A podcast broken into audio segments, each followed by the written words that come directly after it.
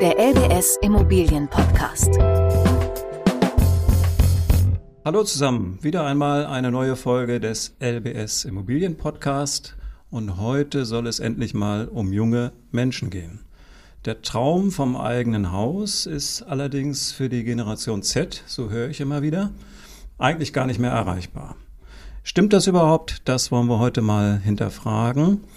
Und wie immer reden wir darüber mit dem LBS Immobilienexperten Roland Hustert. Hallo Roland. Hallo Christian.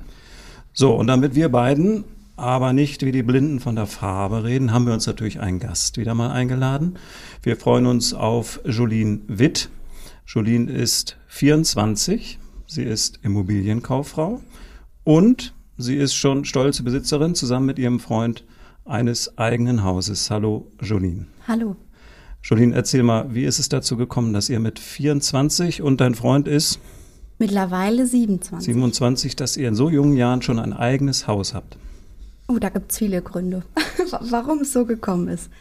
Also an sich ist es, dass wir immer schon den Wunsch vom Eigenheim hatten und unsere Eltern haben beide Eigentum und irgendwie war man ein bisschen an die Fläche äh, gewöhnt, dass man da selber ein bisschen was mitgestalten kann weshalb wir ähm, gesagt haben, vielleicht können wir uns früher umschauen als eigentlich geplant, ähm, weil eben auch die Zinsen so niedrig waren. Das hat sich ja jetzt geändert, aber es geht, glaube ich, trotzdem noch. Darüber reden wir ja heute. Genau. Ähm, ich frage dich mal ein bisschen nach persönlichen Verhältnissen aus, damit unsere Zuhörer das mal so ein bisschen einsortieren können. Ihr seid nicht verheiratet, lebt zusammen? Genau. Und habt Kinder? Nein. Aber vielleicht geplant? Musst du uns aber jetzt nicht erzählen, das ist ganz dein eigenes Ding. Und habt vorher zusammen gewohnt, schon zur Miete oder ähm, genau, getrennt richtig. gewohnt? Wir haben vorher zur Miete gewohnt und haben da relativ wenig an Miete gezahlt für okay. eine schöne Wohnung. Und als wir irgendwann gesagt haben, wir wollen es ein bisschen vergrößern, vielleicht eine Wohnung mit Garten haben, ähm, haben wir angefangen, uns nach einer Mietwohnung umzuschauen und relativ schnell festgestellt, die Miete ist fast genauso teuer, als wenn wir jetzt eine Immobilie kaufen und eben tilgen. Und eine Mietwohnung mit Garten ist ja auch nicht so häufig, ne? Nee. Seid ihr mitten in der Stadt oder seid ihr eher so ein bisschen außerhalb mit eurem Haus? Wir wohnen eher ländlich. Ähm, ist ein kleines Dorf, circa 9000 Einwohner, ungefähr 40 Kilometer von der nächsten Großstadt entfernt. Ah ja. Wolltet ihr das schon immer? So ein Haus kaufen? Oder war das dieser spontan Gedanke, Mietwohnung, gleiche Miete und dann könnten wir doch eigentlich auch? Also wir haben immer schon darüber nachgedacht, dass wir gerne Eigentum hätten, weil wir eben auch gerne Sachen selber machen, äh, dann lieber in uns investieren, beziehungsweise in die Immobilie, statt das für andere dann eben zu tun. Und dann haben wir gesagt, für uns war klar, wir wollen in dem Ort, wo wir aufgewachsen sind, bleiben, weil Familie da ist, Freunde, hm. Hobbys. Kann man ja auch gut verstehen, ja. Genau. Mhm. Wenn ihr das jetzt schon länger vorhattet, also grundsätzlich jedenfalls vorhattet, dann habt ihr euch doch wahrscheinlich auch so ein bisschen darauf vorbereitet, oder? Ja. Dadurch, dass ich ja auch nah an der Immobilienbranche dran bin, hat man klar Berührungspunkte mit den ganzen Themen bekommen. Mhm. Und mein Freund ist auch bei der Bank, also hatte man das Thema Geld, vor allem gerade für die Immobilienfinanzierung im Blick. Also wurden dementsprechend Bausparverträge abgeschlossen oder auch Sparkonten angelegt, mhm. wo man monatlich dann was zur Seite gelegt hat. Mhm. Und war das so eine klassische Finanzierung? Wir haben ja schon mal einen Podcast dazu gemacht, wie so eine Finanzierung eigentlich ähm, geht. Ähm, so zum Beispiel 20 Prozent Eigenkapital, 30 Prozent vielleicht mit dem Bauspardarlehen, 50 Prozent von der Bank, eine Hypothek. Oder war das, hattet ihr besondere Geschichten dabei? Tatsächlich muss man sagen, haben wir zu einer Zeit gekauft, wo es relativ einfach war. Ich glaube, aktuell könnte es vielleicht ein bisschen schwieriger sein. Aber ihr wart ja auch sehr früh dran. Genau, ne? genau. Könnte man sehr, sich auch ein bisschen früh. mehr Zeit lassen dann. das ist richtig. Ähm, deswegen konnten wir mit wenig Eigenkapital eine relativ hohe, also für mich hohe Summe ähm, da aufnehmen. Mhm. Ähm, genau. Ah ja.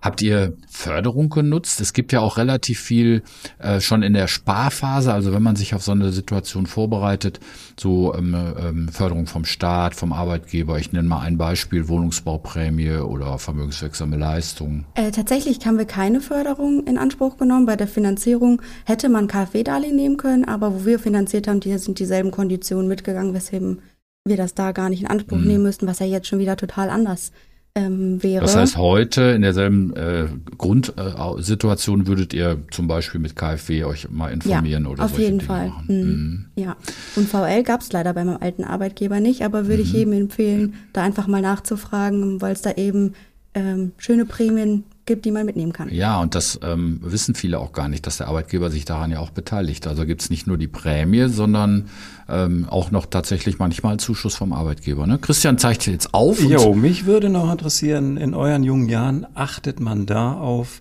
Finanzierungslaufzeit? Also ihr seid ja sehr jung, aber habt ihr trotzdem geguckt, so wegen irgendwann mal Anschlussfinanzierung, Zinsen sind ja inzwischen gestiegen, habt ihr darauf geachtet?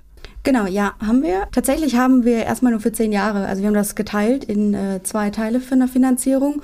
Eins etwas länger, andere nur für zehn Jahre, wo wir uns jetzt im Nachhinein ein bisschen geärgert haben, weil die Zinsen ja steigen, haben aber zur Absicherung äh, einen Bausparvertrag noch abgeschlossen für den Restbetrag, der halt am Ende der Laufzeit noch übrig ist, den wir jetzt halt immer. Das würde ich, glaube ich, für unsere Hörer ein bisschen technischer erklären noch. Mhm. Also äh, nach zehn Jahren ist ja ein Restkredit da. Ja.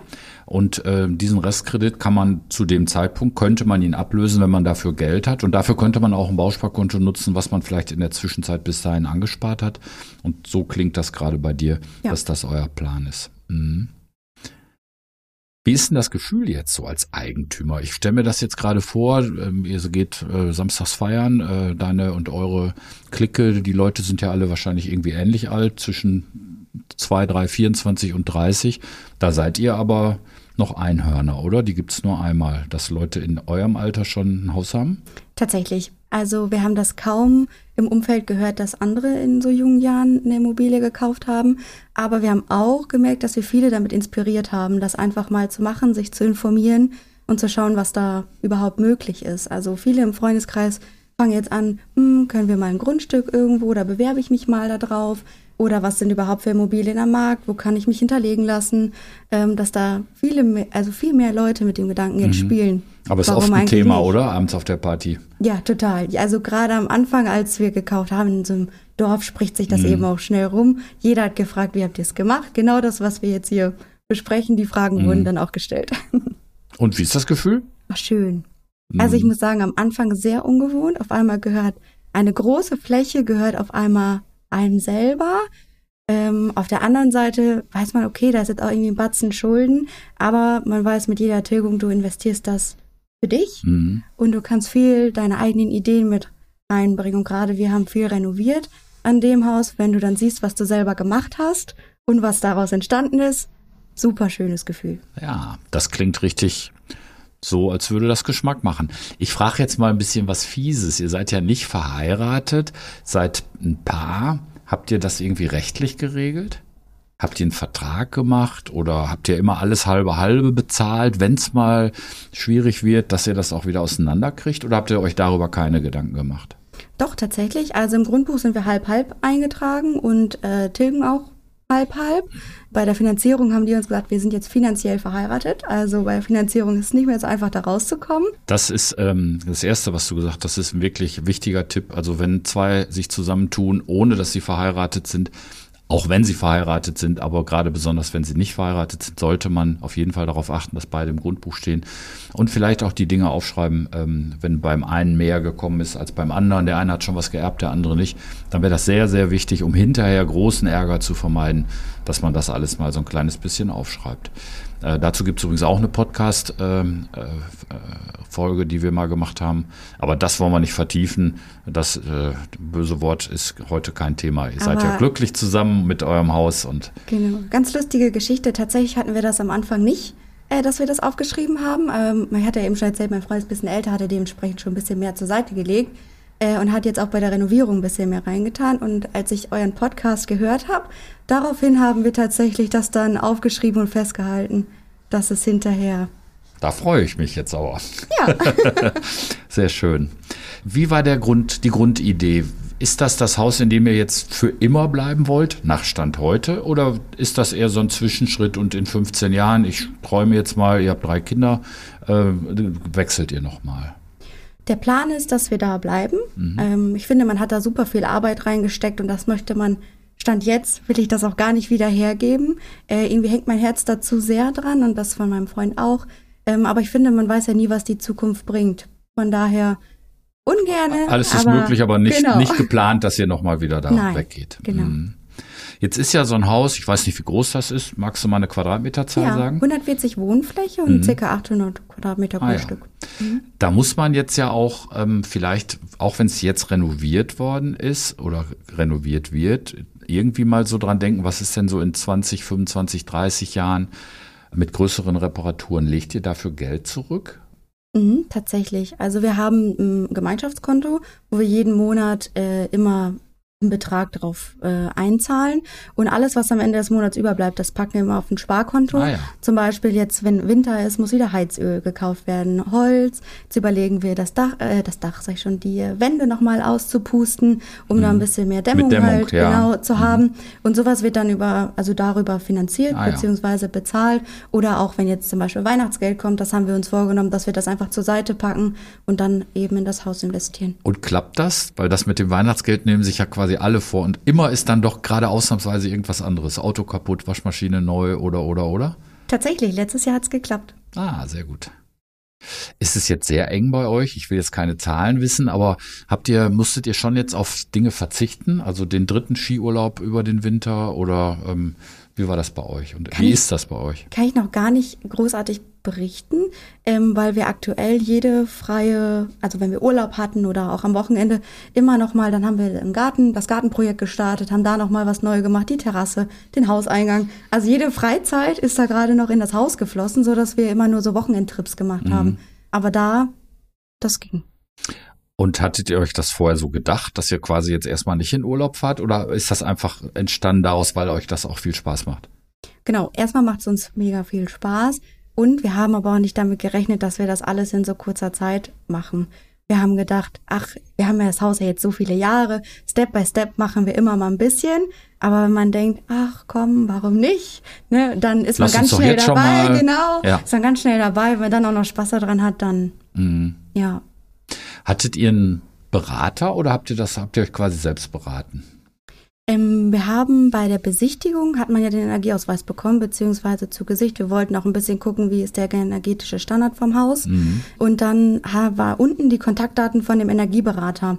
Und den haben wir kontaktiert und äh, sind mit denen mal durchs Haus gegangen, was würde er alles machen. Mhm. Ein paar Ansprechpartner gegeben, die wir gerade so im Umkreis ansprechen konnten, die uns da weiterhelfen Mhm. konnten, beraten konnten. Familie, Freunde, die auch handwerklich begabt waren, da hat jeder so ein bisschen seinen Senf zugetan und wir haben das Beste rausgepickt. Mhm. Und was würdest du jungen Leuten, äh, die in einer ähnlichen Situation sind, aber noch vor dem Kauf, was würdest du denen raten, wenn die jetzt nicht so ein Umfeld haben wie ihr, äh, wo vielleicht Handwerker in der Bekanntschaft, Freundschaft, Clique sind ähm, oder auch äh, Finanzierungsleute, ihr habt selbst Finanzierungs-Know-how. Wie findet man denn den passenden, die passende Hilfe für sowas? Also ich finde, ganz viel macht die Mundpropaganda. Also wenn man einfach mal im Familien- und Freundeskreis da ein bisschen nachhakt, irgendjemand kennt immer irgendjemanden, der da vielleicht ein bisschen Wissen hat oder wieder jemanden kennt, der da weiterhelfen kann. Oder auch gerade bei uns, was ja praktisch, der Energieberater, der ist ja immer vor Ort und auch der hat wieder seine Leute, die er empfehlen kann. Die Bank. Also man kann so viele Leute ansprechen und man merkt gerade, wenn man so jung ist, dass die Leute auch helfen wollen. Die wollen dir Ratschläge geben, dass das auch gut wird. Alle sprechen da gerne drüber, ne? Das ist irgendwie Genau. auch ein positiv besetztes Thema auf jeden Fall. So zum Abschluss vielleicht der Tipp des Jahres. Irgendwas, wo du sagen würdest, das würden wir heute völlig anders machen. Da haben wir uns verrannt, das war irgendwie blöd oder hat alles einfach 100 Prozent geklappt. Ich würde auf jeden Fall, wenn Renovierungen anstehen, überlegen, was, äh, also mir eine Rangliste machen äh, und nicht einfach drauf losstarten und vor allem auf jeden Fall einen ordentlichen Puffer bei der Finanzierung einplanen, weil oft, also wir hatten das, dann sind auf einmal Preissteigerungen und das klappt alles gar nicht mehr so, wie man es eigentlich berechnet hatte, dass man da nicht ja, auf dass die man Nase keine fällt. Überraschung genau. erlebt. Nachfinanzierung ist immer ein doofes Thema. Wenn man dann noch ein zweites Mal zur Bank muss, dann wird es schnell teuer, weil das mit der Absicherung dann kompliziert ist. Wollen wir heute aber hier nicht drauf eingehen. Ja, ich finde, ähm, ihr, äh, ich kenne deinen Partner gar nicht, aber ihr seid ein super Beispiel, dass man auch in jungen Jahren sowas schon machen kann. Das finde ich wirklich toll, Christian. Also ich finde auch, das war so ein richtiger Mutmach-Podcast heute. Kritiker werden uns jetzt vorwerfen, ja, Kunststück, ihr habt euch auch eine Fachfrau eingeladen. Ja, mag so sein. Jolene, du bist Immobilienkauffrau. Aber das zeigt ja eigentlich nur das, was du den äh, jungen Menschen ja auch mitgegeben hast. Äh, informiert, informiert euch, macht euch so schlau wie möglich, nutzt euer Netzwerk und lasst euch nicht beirren. Das Institut für ähm, deutsche Wirtschaft hat heute gerade noch wieder ein, eine Zahl veröffentlicht, dass es mitnichten schwieriger sei, heutzutage Immobilieneigentum zu erwerben als noch vor 20, 30 Jahren zu deiner Elternzeiten. Lasst euch nicht entmutigen, sondern äh, nehmt euch Jolien zum Beispiel und wir wünschen euch viel Erfolg. Ihr könnt äh, viele Tipps euch auch noch ähm, holen auf den LBS-Immobilienprofi-Seiten. Und wir sagen Danke, Jolien. Vielen Dank. Danke für die Einladung. Viel Glück weiterhin in eurem Haus und Roland, bis zum nächsten Mal. Tschüss. Ciao.